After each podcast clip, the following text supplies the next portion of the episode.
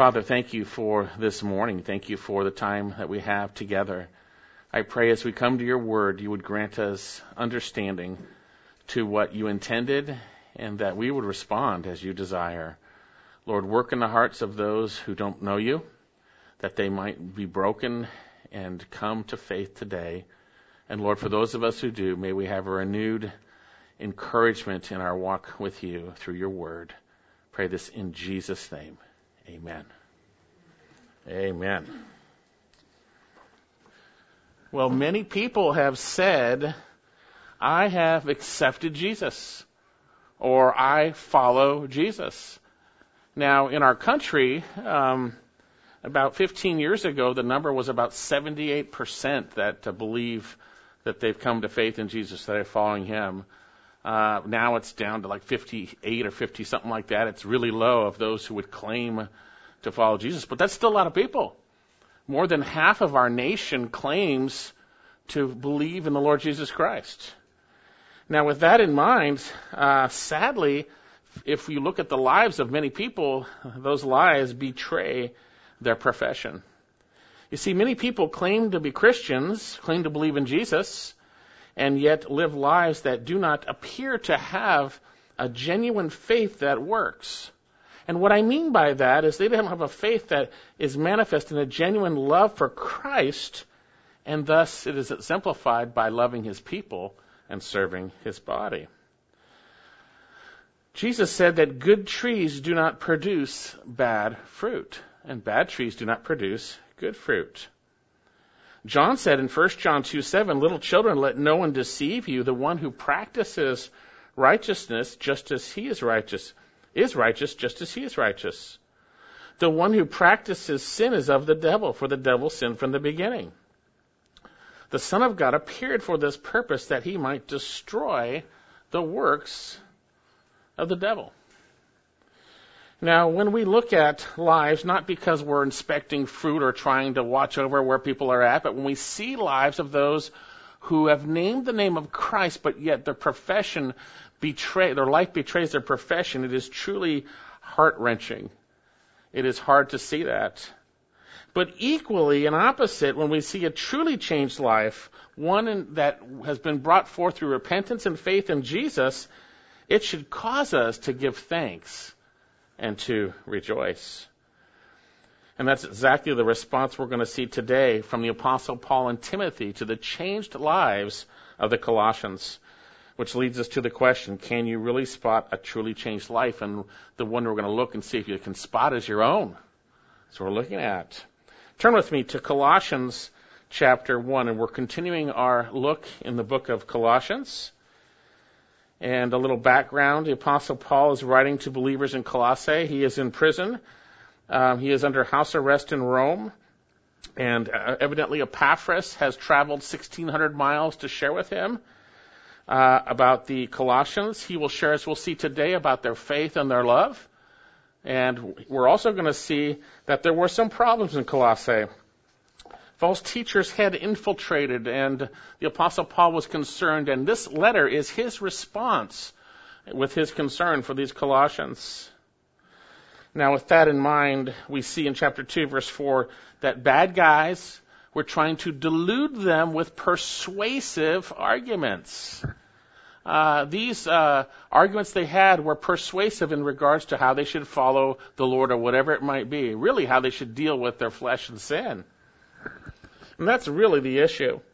You see, in the end of chapter 2, we have uh, a statement these things are of no value against fleshly indulgence. And those things that he was talking about were those things that the false teachers were trying to get these believers to do to try to deal with their flesh. You see, when we come to faith in Jesus Christ, truly come to faith, we don't want to do those things we did before. And yet we struggle. We have this body of death. Paul would say, Who will set me free from this body of death? Thanks be to God through Jesus Christ our Lord. And then false teachers will come along with a system to help you in your walk with the Lord. Well, here we see that they were bringing about secret wisdom. They were saying, in essence, you should be involved in religious ritual. That will help you. Uh, you need the help of angels, whatever it might be. You need to follow certain rules to, to, to be holy. You need to treat your body severely so that it won't sin or whatever it might be. And Paul says, these are of no value against fleshly indulgence.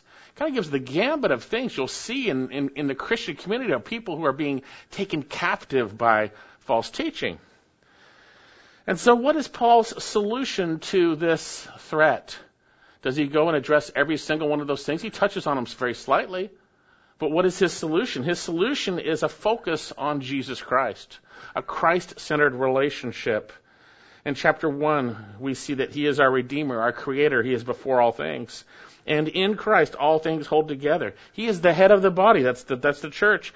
He is preeminent. He is fully God and man. And He died to present us holy and blameless. And He is in you, and you are in Him. And in chapter 2, we see that in Him are all the treasures of wisdom and knowledge. So don't get taken captive. Trust the Lord. And then in chapters 3 and 4, we are to set our mind on the Lord, the things above, and we are not to, uh, to, to, to do those things that we did before. We're to put to death uh, the old life and those things and renew our minds. We're to say no to sin. We're to kill it off. We're to let the Lord, let the Lord use His word to have it dwell richly in us, to clothe ourselves in Christ. We are to allow His peace to rule our hearts. We're to be thankful. We're to be renewing our minds, being controlled by His word, allowing Christ to govern all our actions. And then within that, we have how we are to relate to different relationships. In the marriage relationship, parent child, slave master work relationship, and in our relationship with outsiders, how it all applies to those relationships. And so this book is extremely important because we are tempted to have our eyes pulled off Jesus and the sufficiency of Christ alone in a personal relationship, trusting in Him, to other things that supplement that in a very evil way.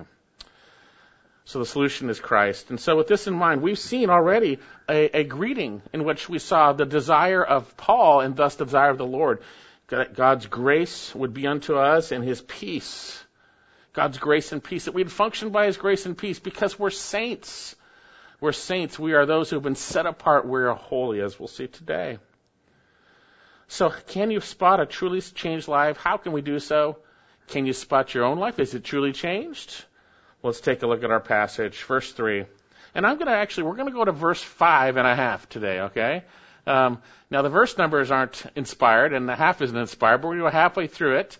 But I'm going to read all the way up to probably verse 9, because basically almost the whole chapter, not the whole chapter, is one long sentence. And so we need to remember that as we look at it. And so I'm going to read up a little bit past our passage, but we'll focus on 3 to 5 today. We give thanks to God, the Father of our Lord Jesus Christ, praying always for you.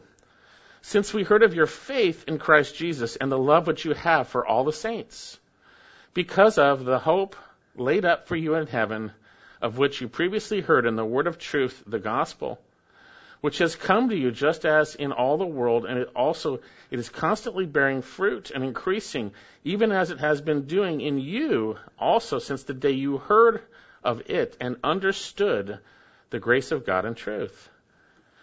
Just as you learned it from Epaphras, our beloved fellow bondservant, who is a faithful servant of Christ on our behalf. And he has, excuse me, and he also informed us of your love in the Spirit.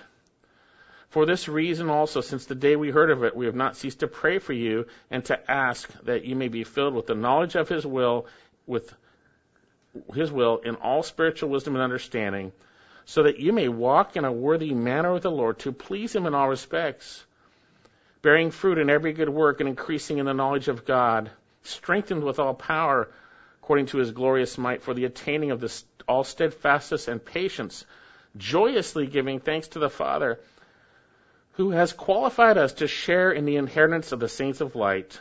For he delivered us from the domain of darkness and transferred us to the kingdom of his beloved Son in whom we have redemption, the forgiveness of sins. Wow, we got some good stuff coming, don't we? This is wonderful. And so here today, we're going to be looking at these first uh, few verses, verses 3 to 5. And notice, Paul and Timothy were so thankful for lives that were truly changed by Jesus Christ. And again, it is such a burden to see those that they name the name of Christ. You go, man, even to have to ask the question in your heart, not to be a fruit checker, but because you love them. Boy, are they saved or not? That's a burden. But when we see someone who's truly saved and we have them around us, we should be rejoicing. We should be thankful and we should be praying for one another. And it's so easy to take for granted those around us who have truly come to faith. We should be so thankful for the changed lives that the Lord has brought forth. Paul says, We give thanks to God, the Father of our Lord Jesus Christ, praying always for you, since we heard of your faith in Christ Jesus and the love which you have for all the saints, because of the hope laid up for you in heaven. Now we have a, a triad faith, hope, and love, right? And so, as we begin, I want to point out some grammar of this passage, first of all. That's helpful. We have the main verb, which is we give thanks. And then we have two participles. Those are like for us in English, ing. They don't stand on their own. They, they, are, they support a verb. So we have we give thanks and two participles, one in the present tense and one in aorist. What does that mean? One is continual habitual, the other is, is a completed action. We give thanks in the first participle praying we give thanks continually, habitually praying. The context is thankfulness, and we are praying, right? And then the second one is we give thanks, and you have it translated in your Bible, since we heard, but literally it is having heard completed action. Having heard. We give thanks praying, we give thanks having heard. That's the structure of what we're going to see today. And hopefully that'll be helpful as we look at it. So first of all, notice they were thankful and they were constantly praying. We give thanks to God, the Father of our Lord Jesus Christ, praying for you always. Now, the we, who is that? It's Paul and Timothy, right? Paul and Timothy. They were continually, habitually thankful. Now, Paul is in chains. He is uh, tied possibly to a Roman soldier 24 7. He's in a bad situation, physically speaking, but he's thinking about the things above. He's setting his mind on things. So he's thanking God for what God has done in the lives of these Colossians. We give thanks to God, the Father of our Lord Jesus Christ, praying always for you. And it's a continual, habitual tense. We're, we're, constantly thanking God. You know, when good things happen to you and you are a believer, you're constantly thinking, oh, thank you, Lord. Thank you so much. Thank you so much. Thank you. God, you're so good. Thank you, thank you, thank you, right? We're thinking about it. We're just constantly thanking God. And the Apostle Paul here is constantly thanking God. And they give it to, and obviously this is where that thankfulness is directed. We give thanks to God. He deserves the glory and credit alone. And it is to the Father of our Lord Jesus Christ. We have one God, three persons, the Father, Son, and Holy Spirit. We have the Father who sent his Son, the Son who came and died for our sins. We give thanks to God, the Father of our Lord Jesus Christ. And he says here, praying for you always. He had an ongoing th- heart attitude of thanksgiving. And as we'll see, because of what God had done for these Colossians, changing their lives through the word of truth, the gospel, the grace of God and truth, verses 5 and 6. God had brought about salvation of these Colossians, and Paul was so thankful for their genuine salvation. And what a blessing it is to see genuine fruit in a real relationship with Jesus. Now, we're not perfect. If you look at any one of us, you're going to see sin. You're going to see trouble. But if it's a true believer, you're going to see fruit. Good trees do not produce bad fruit. Bad trees do not produce good fruit. We're going to see fruit. You're going to see a relationship here. And he is thanking God for that. He is thanking God. Paul had no room in his heart for complaining. He would share the Philippians, do all things without complaining and grumbling. No room for that. Because that's the way the world is. And we stand out as lights when we're not that way, when we're thankful. Indeed, we see his thankfulness. And notice where that thankfulness was manifest. It wasn't just thank you, thank you, thank you. It was thank you to God in prayer. We give thanks to God, the Father of our Lord Jesus Christ. Uh, our Lord, He is the Lord. He is the sovereign. He is the King of kings and Lord of lords.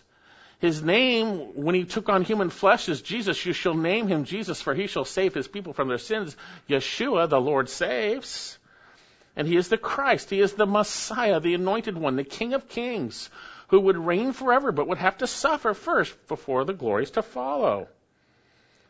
And so their thankfulness is manifest praying, notice what he says, always for you. Praying always for you. He continually prayed for these believers. He was so thankful and it brought him to prayer. And I want to ask you what your prayer life is like. If it is just a laundry list of trouble for God. Now, yes, we are to cast our cares upon the Lord. Yes, yes, yes.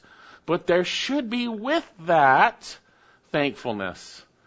You see, even when we're worried, we're commanded to uh, be anxious for nothing, but in everything through prayer and supplication with thanksgiving, let our requests be known to God. Yes, we may have a list of stuff, and that's okay. It should be our whole life before the Lord, but there should be thankfulness. So, what brings you to pray? I posit to you at times we don't pray enough for one another. We don't go, wow, praise the Lord. These are real believers. They've come to faith in Jesus Christ and they want to walk with Jesus. Praise the Lord. Praise the Lord for my brothers and sisters. Praise the Lord for you. Praise the Lord for you. Praise the Lord just in our heart, thanking God for genuine salvation. You know, it's really obvious when someone's not saved, but when it's obvious they are. Praise the Lord. Praise the Lord. So with that, notice Paul now begins to uh, elaborate on the reason for his thankfulness. He's thankful because he's heard of their fruit of a true relationship with Jesus. We give thanks to God, the Father of our Lord Jesus Christ, praying always for you, since we heard, or literally as I mentioned before, having heard, we give thanks praying, we give thanks having heard, it's a done deal, aorist tense, of your faith in Christ Jesus and the love which you have for all the saints, because of the hope laid up for you in heaven. And I mentioned this already, but it's having heard, completed action. Paul and Timothy have heard something in the past about these Colossians. More specifically, they've heard two things. First of all, they've heard of their faith in Christ Jesus, and then the second thing, they've heard of their love for what you have for all the saints. And it's interesting, we're going to see that genuine faith is manifest in love. Later on, he's going to say that Epaphras has informed us of your love in the Spirit. He doesn't say your faith, he says of your love. Your love, which is because of your faith, right? That's what it see. Indeed, Epaphras had traveled 1,600 miles from Colossae to Rome, and evidently he has revealed to the Apostle Paul the true relationship these Colossians have with the Lord. And so Paul and Timothy have heard of this response, and initially it brings them to thankful prayer. Thankful prayer. Now, notice what he says here. Having heard, verse 2, verse 4, verse 4, excuse me, or since we have heard, or having heard of your faith in Christ Jesus. We don't stop thanking God and praying because of, since we've heard of that, since we heard of that. And what, there's so much faith out there these days in the world. Everyone talks about faith, but the real issue is faith in what or faith in who? He says, since we heard of your faith in Christ Jesus your faith in the Messiah who saves, the King of Kings who saves. He is the Lord who took on human flesh and died for your sins and rose from the dead. Your faith in Jesus Christ. You can have faith. There's a lot of different Jesuses out there. Jesuses, uh, a lot of false teachers will give you a Jesus that's all panders to you, and it's not hard to believe in that Jesus. But there's a, the true Jesus calls us to die to ourselves and to live to Him, to give up our lives, to turn to Him, right? It's a different Jesus. It's the true Jesus, the one who died for our sins. And they have faith in Christ Jesus. Jesus is the object of our faith. Faith is not in words alone or concepts, it's in the person of Jesus Christ revealed in the Word of God. And so here we see that faith is the assurance of things hoped for. Hebrews 11 1. The conviction of things not seen. I'm fully assured that this Jesus is who he said. I'm fully assured of what he has done and what he has promised. I believe in Jesus Christ. Paul puts it this way while he discusses the present unbelief of the nation of Israel. Turn to Romans chapter 10. Romans chapter 10. He's going to talk about uh, faith. He's going to talk about faith.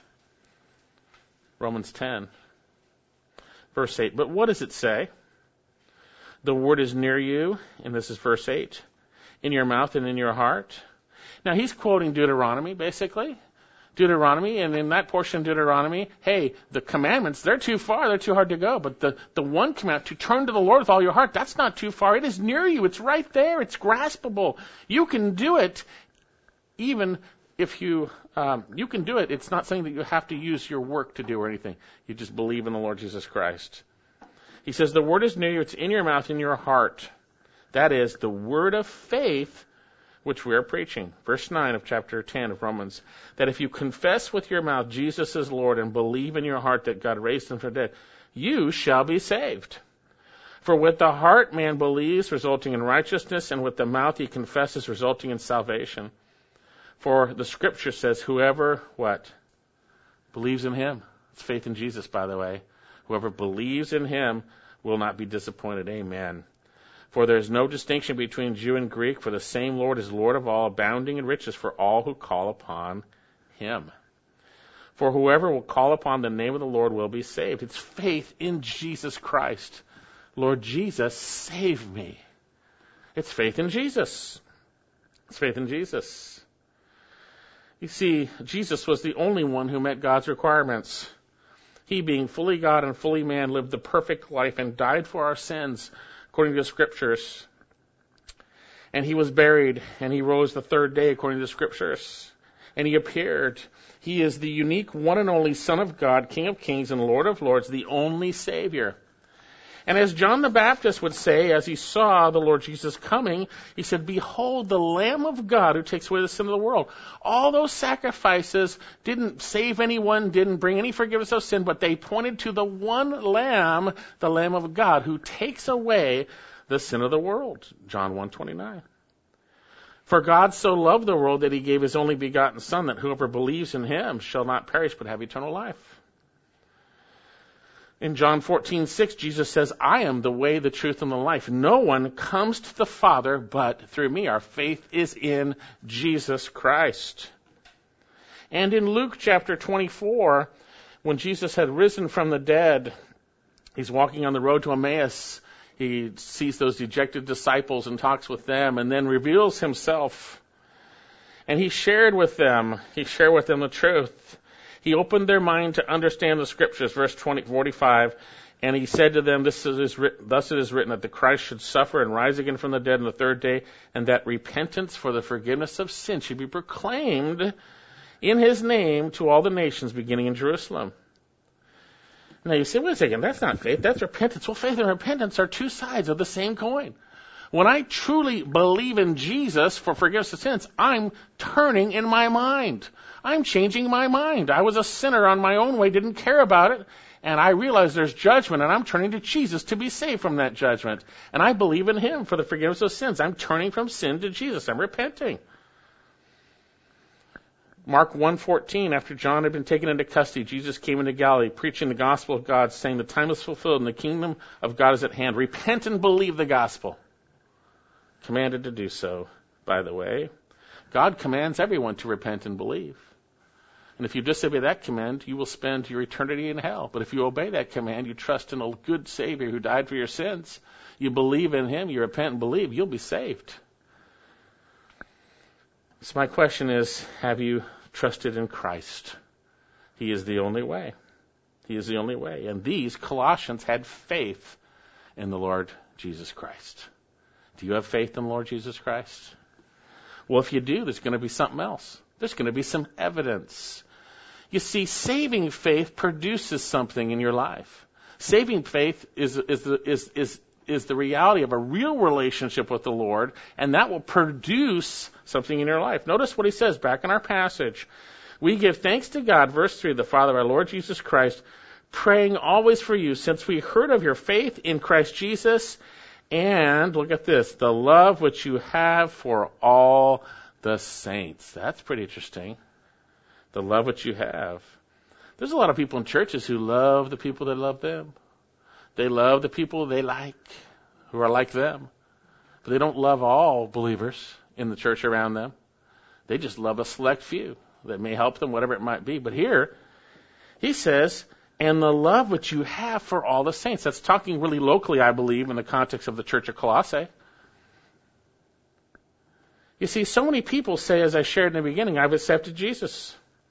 But their lives betray their words. Not telling you to go out and spot and say, oh, they're saved, oh, they're not. I'm not telling you that. Just saying when it is observable and our hearts are broken over it, or we, we're concerned for someone's salvation, whatever it might be.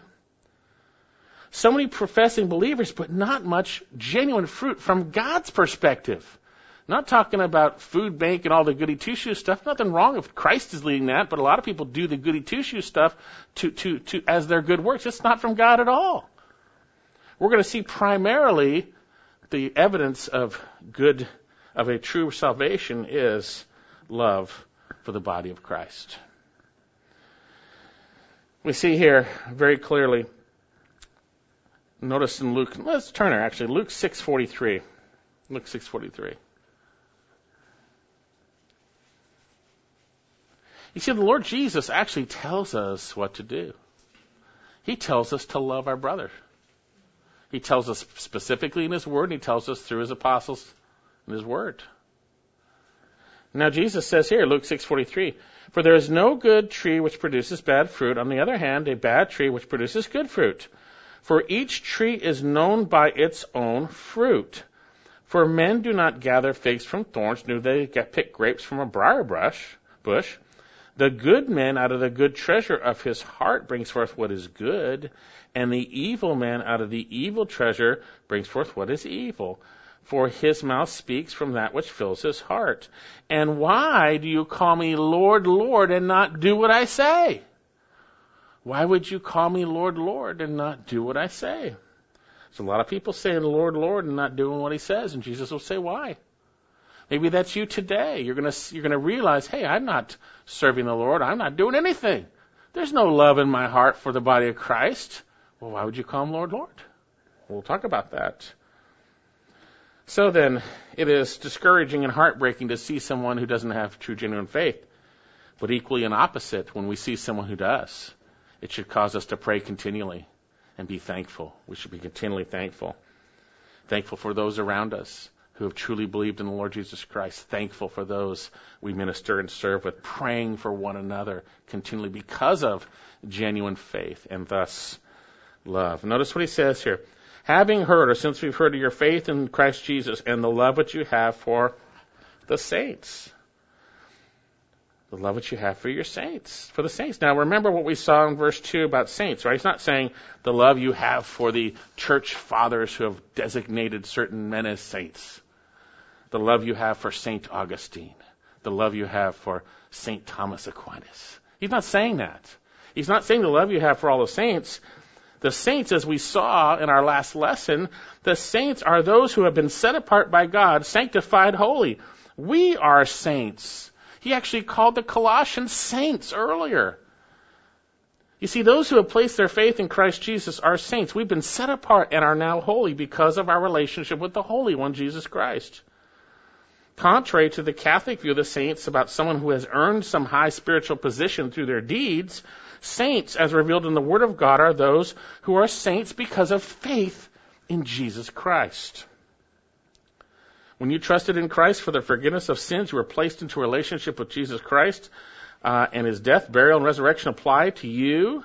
And having been redeemed, the price paid, having have our sins forgiven, having been justified, declared righteous, we're saints by calling.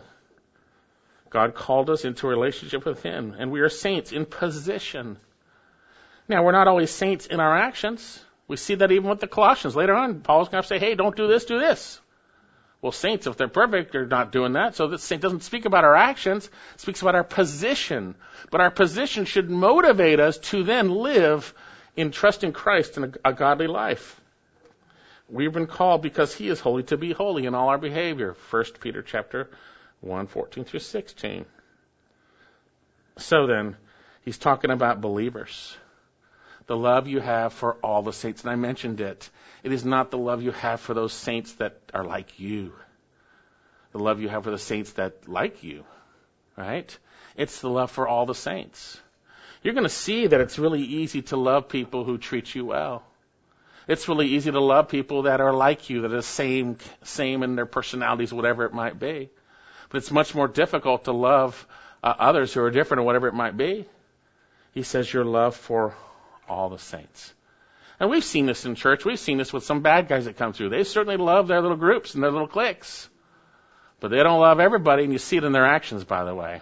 You see it in their actions. So then he says, Your love for all the saints. Now, what's this love? We have the word translated love here as agape. It speaks of a heart attitude that produces an action. It's an attitude of love that brings forth an action, and that action uh, is self-sacrifice in the context of obedience to the truth of God. If we love one another, if we love the Lord, we're going to see Him as more valuable and His desires more valuable. We're going to see your desires as more valuable, your righteous desires. We're going to see that. We love because God first loved us.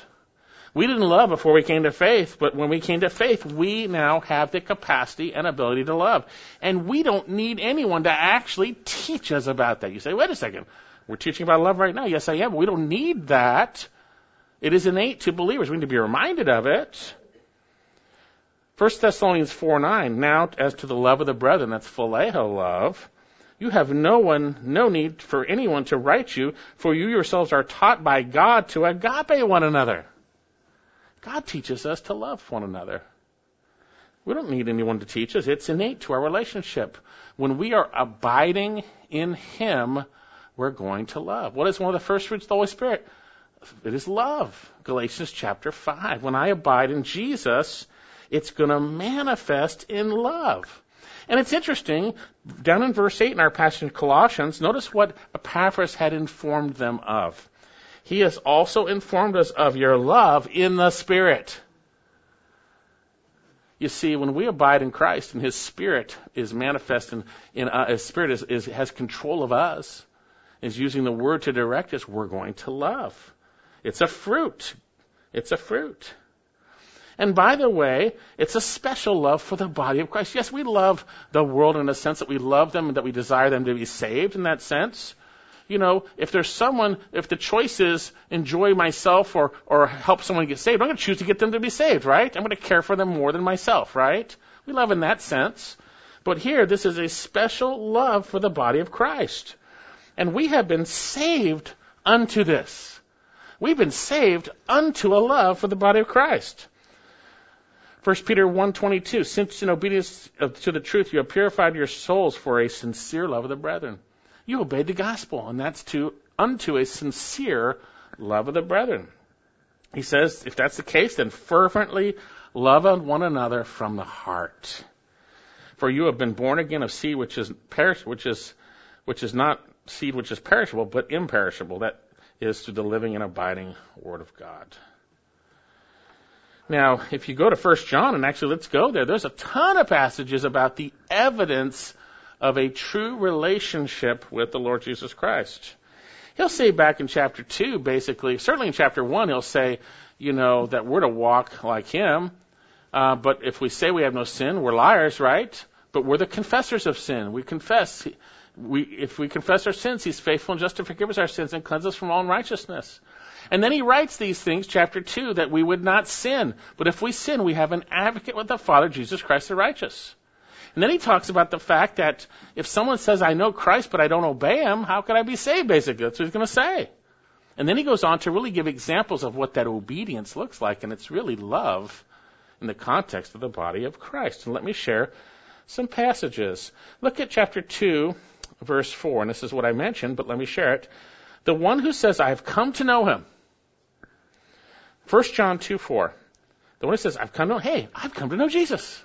Okay and does not keep his commandments. That's not the Ten Commandments. That's not the nomos. It's the law. It's his commands. Jesus says this in his word.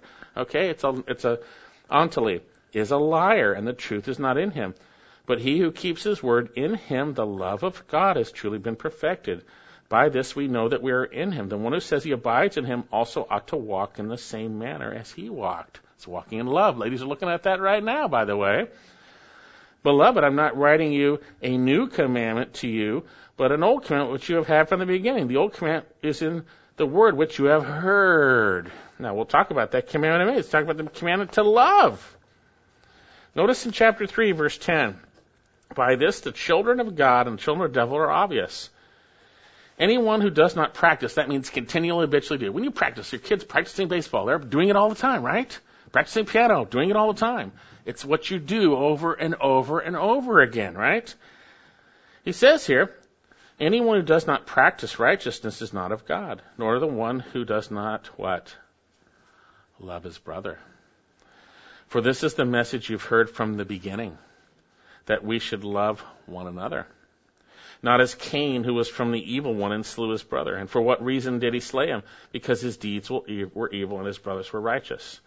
Do not marvel, brethren, if the world hates you. We know that we have passed out of death into life because we love the brethren. That's how you can know. He who does not love abides in death. Everyone who hates his brother is a murderer, and you know no murderer has eternal life abiding in him. We know love by this, that he laid down his life for us, and we ought to lay down our lives for the brethren. Now he's going to give a little example. Whoever has the world's goods and beholds his brother in need and closes his heart against him, how does the love of God abide in him? Little children, let us not love in word or, t- or with tongue, but in deed and truth. Look down uh, Verse 23. And this is his commandment that we believe in the name of his son Jesus Christ and what? Love one another, just as he's commanded. And the one who keeps his commandment abides in him and he in him. And we know by this that he abides in us by the Spirit whom he has given us. There's a whole bunch. I can read this whole, whole book, but go to chapter 4, verse 7. Beloved, let us love one another, for love is from God. And everyone who loves is born of God and knows God. Your faith and the love which you have for the saints, He's informed us of your love in the Spirit. It's true. It's the real deal. And we praise God and thank Him for it. He says, The one who does not love does not know God, for God is love. By this the love of God was manifest in us, that He sent His only begotten Son into the world so that we might live through Him. In this is love, not that we loved God, but that He loved us and sent His Son to be the propitiation or merciful satisfaction, by the way, you could say, for our sins. Beloved, if God so loved us, we also ought to love one another. And, in, and you can keep reading, but in verse 19 he'll say, We love because He first loved us. Tremendous, wonderful reality. True biblical love will manifest in loving the body of Christ. Now, I posit to you that that love will even manifest in other ways, certainly helping people in need, whatever it might be in the body of Christ. If a brother's in need, how could you turn your heart to that, right? True, genuine need. But I, manif- I believe the scripture also manifests that our love for one another is going to manifest in serving one another. Uh, 1 Peter chapter 4, 8. Above all, keep fervent in your love for one another because love covers a multitude of sins. And he'll go on the next thing to say, hey, you ought to be serving one another, right? As each has received a spiritual gift, employ it in serving one another as good stewards of the manifold grace of God. What does Paul say after sharing all the spiritual gifts and serving one another in Romans 12? Let love be without hypocrisy. Romans 12:9. And folks, our love manifest in serving, with that comes labor. You go, labor? You mean work? Yes. Labor. Paul gave, gave thanks for the Thessalonians to God, making mention in the prayers, constantly bearing in mind your work of faith and your labor of love. 1 Thessalonians chapter 1, verse 3. Labor of love. Love's toil. Would people see the toil in your life for others? And now that toil we're going to see is in a specific sphere. It's in the sphere of obeying God in relationship to others, by the way. We'll see that. 1 Thessalonians chapter 3, verse 5, Paul says, for, when, for this reason, when I could endure no longer, I, I sent to find out about your faith, for the fear the tempter might have tempted you and our labor would be in vain. But now Timothy has come from us to you and has brought good news of your faith and love. Good news. Good news. You see, in a true relationship with Jesus, we're going to love. And when we're abiding in Him, we're going to love. We don't need to be taught that. We need to listen to His Word through His by His Spirit. Love, God's love, by nature flows through the believer who's abiding and obeying Christ, being led by His Spirit. Love is a fruit of the Spirit. It is an evidence of the changed life. When we obey our Lord, that fruit of that obedience is love. And look at, I read this earlier, but let's look at it again. Philippians chapter 2, read it at our offertory time. But we see it's love, love, love, and then here's Jesus' example, which is obedience. Love, love, love, and obedience. But that obedience brought about love for us, didn't it? Showed love for us. Philippians 2 1. If there's any encouragement in Christ, if there's any consolation of what? Love. If there's any fellowship with the Spirit, any, any affection, compassion, make my joy complete, being of the same mind, what? Maintaining the same love. United in spirit, intent on one purpose. Do nothing from selfishness or empty conceit, but with humility of mind, let each of you regard one another as more important than himself. That's practical love there, by the way. Do not merely look out for your own personal interests, but also for the interests of others. Have this mind or attitude in yourselves, which is also in Christ Jesus, who, although he existed in the form of God, did not regard equality with God a thing to be grasped, but emptied himself, taking the form of a bondservant and being made in likeness of men and being found appearance as a man. He humbled himself by becoming obedient to the point of death, even death on the cross. That's love. That's love. We see in 1 John 3:23 and this is the commandment that we have that we believe in the name of his son Jesus and we love one another. We're to love one another. And that love will be manifest will be manifest in obeying God's word. One last passage I want to share. Turn to first, uh, actually to 1 John 4, verse 20. If someone says, I love God and hates his brother, he is a liar. For the one who does not love his brother has not seen, whom he, has, whom he has seen cannot love the God whom he has not seen. And this is the commandment that we have from the one who lo- excuse me, verse 21 of chapter 4. And this is the commandment we have from him that the one who loves God should love his brother also. And then chapter 5, whoever believes that Jesus Christ is born of God, whoever believes that Jesus Christ, excuse me, whoever believes that Jesus is the Christ is born of God. And whoever loves the Father loves the child. Now that's not speaking of Jesus at this point. You'll see in a second. Born of him.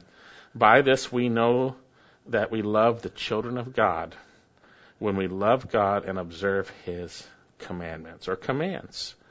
For this is the love of God that we keep His commandments, and His commandments are not burdensome. He commands me to study to show myself approved, to preach the word in season and out of season. If I love Him, I'm going to do that, I'm going to love you by doing that.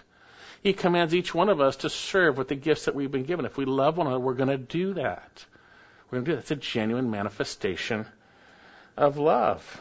That's obedient, like our Lord, even to the point of death, as he, death on the cross would say. So then, true biblical love is towards believers.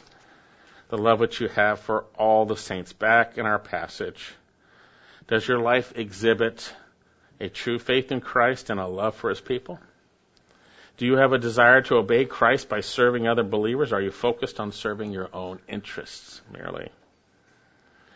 Do you desire to gather in fellowship with other believers, or do you hide out in home, isolated from the body? I posit to you, you can't stimulate one another to love and good deeds if you are forsaking the assembly of the brethren. We need to be together. When people separate themselves, that is an evidence of self-love or one's own desire. Proverbs 18, he who separates himself seeks his own desire. So, brothers and sisters, it's a love for all the saints, all those brothers and sisters around you. Does your life exhibit this? God commands us to love. He commands us to do so. Jesus says, This is my commandment that you love one another. John 15:12, just as I have loved you. It's my commandment. And when we see that, it should bring us to thankfulness. They're true believers. They're trusting Jesus. They're loving one another. Praise the Lord. Thank you, Lord Jesus, for these brothers and sisters who have faith in you and love one another. Thank you so much. So then, love for his people is an evidence of faith in Christ. So, what else can we observe about changed lives of these Thessalonians? Look at uh, uh, verse 5 here. They had a true eternal hope, as revealed in the gospel. When you see Christians who are hopeless, something is very wrong, by the way. Something is very wrong when a Christian is hopeless. They have either never had true hope or their hope has been obscured by sin. The reality is we have hope. We are those who are supposed to be ready to give the reason for the hope that we have within us. That implies you got hope. You got hope. So our passage, we give thanks to God, the Father of our Lord Jesus Christ, praying always for you, since we heard of your faith in Christ Jesus and the love which you have for the saints, because of the hope laid up for you in heaven of what you previously heard in the word of truth, the gospel. And he'll go on to continue to explain the gospel, the glorious gospel. Now the grammar here is very difficult. I'm not going to get into an explanation of everything here, but this because is causal, okay? It's translated correctly because. You know, I went to uh, Walmart because I had a stomach ache. I needed to get something, right? Or whatever it might be. There's, it's causal. But the question is, what is the causal relating to? Is it relating to we give thanks because of the hope laid up in heaven? Or is it because of your faith and your love, we get, you have that hope in heaven? Well, I think it's basically both, but it says here, because of the hope laid up for you in heaven. Obviously, when you trust in Jesus Christ, you're going to love, and you are one that because of the gospel, you now have a hope laid up for you in heaven. It is founded, it is laid up because of the hope laid up for you in heaven, which you previously heard in the word of truth, the gospel. The gospel gives hope. That's where you learned it. It's where hope was first revealed, of which you previously heard in the word of truth. The gospel. This world is hopeless and without God. And the gospel brings true, genuine hope. True, genuine hope. And again, faith is the assurance of things hoped for and the conviction of things unseen. This hope is laid up for us in heaven. The, the term speaks of being reserved. It's, it's safe. It's reserved. It's certainly translated laid up in another portion, and in one portion in the in the parable the ten minas, I think it's in in Luke. Um, the person who didn't, who who basically buried his money, he kept it in a handkerchief. He laid it up in a handkerchief. He reserved it there. The bad guy, right? It's speaking of safely putting something somewhere. It is laid up for you in heaven. Now, I think we all understand in general what hope is. It speaks of an expectation something you hope for. Okay? And, and, an, and an unbiblical hope, I can hope today that it will snow. But it's not going to snow, right? There's no promises from God today it will snow. But I can have an expectation. Now, that's a false hope, by the way. That's a human hope. I can hope for my desires. And we do do that. And sometimes we throw those on the Lord. We say, Lord, I pray that this might happen this is your will, right? Nothing wrong with that. But true biblical hope is in that which is unseen. It's not what is seen. Romans chapter 8, speaking of ultimately our glorification, Romans 8:24, for in hope we have been saved. But hope that is seen is not hope. For what why does one also hope for what he sees? But if we hope for what we do not see with perseverance, we wait eagerly for it. We sing these great songs about hope, about heaven and what God has done for us, right? It's important to understand what hope is, but primarily we need to understand what biblical hope is. And primarily, biblical hope is hope in God. Let's start there. Psalm 43 verses 5 and 11, we see it is hope in God. Acts 24:15, Paul made it clear he had a hope in God. 1 Timothy 5 5, uh, the qualification for widows to be added to the list. One of them is that they fix their hope in God. Uh, indeed, the holy women of old hoped in God. 1 Peter 3 5. Paul would tell Timothy uh, that they labor and strive because we fixed our hope in the living God, who is the Savior of all men, especially of believers. Indeed, our hope is in Jesus. In Titus chapter 2, he is the blessed hope. In 1 Thessalonians, we see that they had a steadfastness of hope in the Lord Jesus. Paul makes it clear in 1 Timothy 1 1 that Christ Jesus is our hope. In uh, Romans chapter 5, verse 12, we see Paul shares that in him the Gentiles shall hope, speaking of Christ. Now, we put our hope in God and our hope in Christ, but we also hope for what is associated with Him and what He has promised. You see, if Jesus was our hope for this life only, we are all to be pitied, by the way. 1 Corinthians 15:9, in the context of the resurrection, Paul says, if we have hoped in Christ for this life only, we are of all men to be pitied. It's a worthless hope. And so here, because of what Christ has done, bringing salvation through his death on the cross, we are assured of one thing. We're assured of eternal life because of the forgiveness of sins. We have the hope of eternal life. We have the hope of glorification. We have the hope of this body of death being done away. We have the hope of being with Jesus forever. He's at the right hand, His Spirit in our hearts, but He's the right hand. We have the hope of being with Him. Paul would share in Titus chapter 3, verse 7, that being justified by his grace, we have been made heirs according to the hope of eternal life. You learn about that in the gospel. That you're not going to die in your sins and go to hell if you trust in Jesus. There's eternal life. There's eternal life. You shall not perish, but have everlasting life. You learned that in the gospel. You learned that. 1 John chapter 3, we know that we're going to see him as he is. Wow, I'm going to see Jesus. I have a hope in this.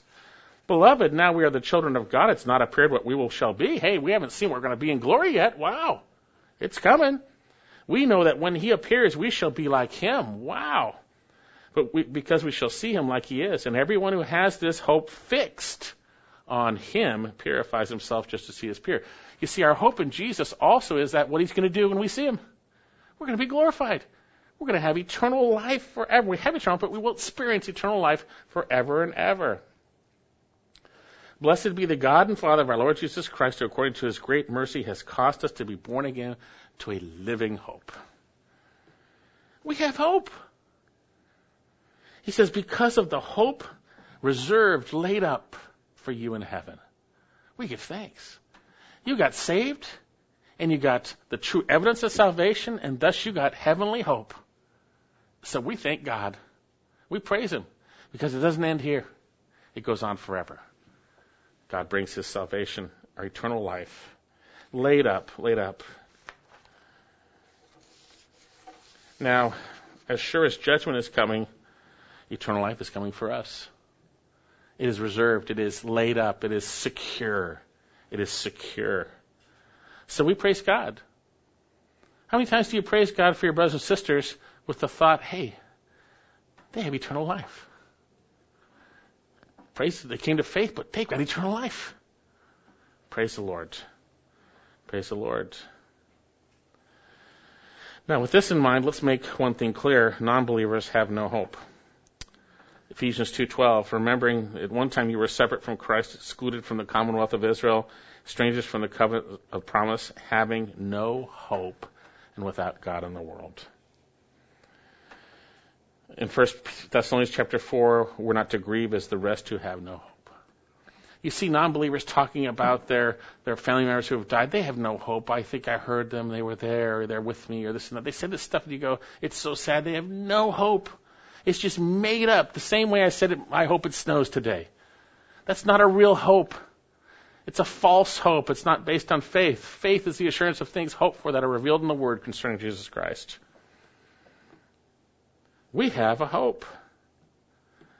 We have an inheritance that is imperishable, undefiled, and will not fade away, reserved for us in heaven. Who protected by the power of God through faith, faith for our salvation, ready to be revealed at the last time. We have the hope, Acts 23, verse 4, of the resurrection of the dead.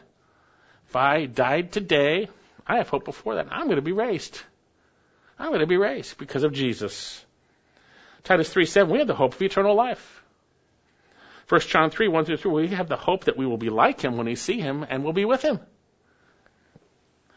Colossians 3, Colossians 1:27, Christ in us the hope of glory. Hope of glory.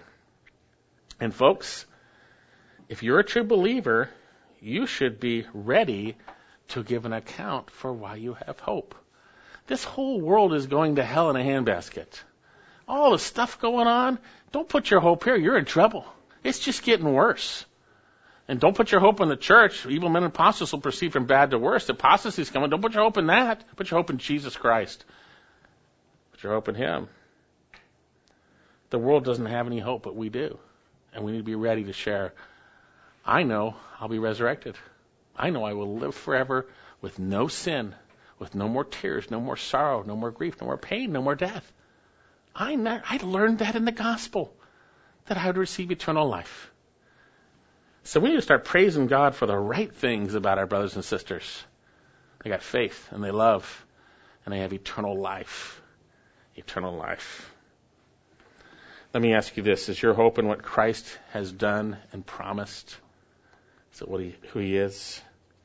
If not, you have a, a worthless hope. If it's for this life only, if Jesus is just your little, your little rabbit's foot for this life, you are all men to be pitied.